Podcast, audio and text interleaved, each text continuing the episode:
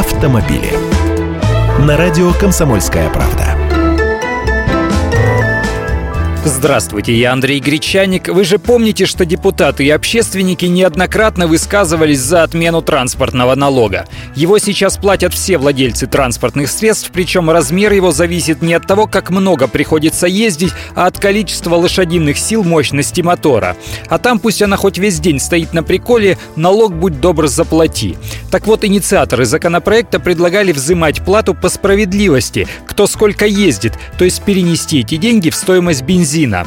Законопроект об отмене налога был внесен на рассмотрение в Госдуму. Депутаты Сергей Миронов и Олег Нилов предлагали полностью отменить транспортный налог в России с 1 января 2016 года. А в пояснительной записке к законопроекту говорилось, что согласно информации Комитета Госдумы по транспорту, собираемость этого налога в регионах России не превышает 50%, то есть их схема взимания была бы более эффективной.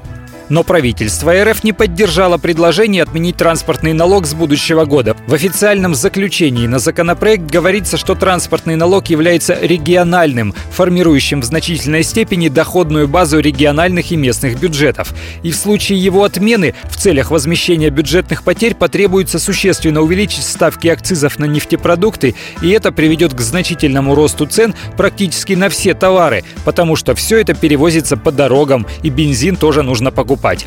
Получается, в ближайшее время никаких изменений не произойдет, налог придется платить всем. Автомобили.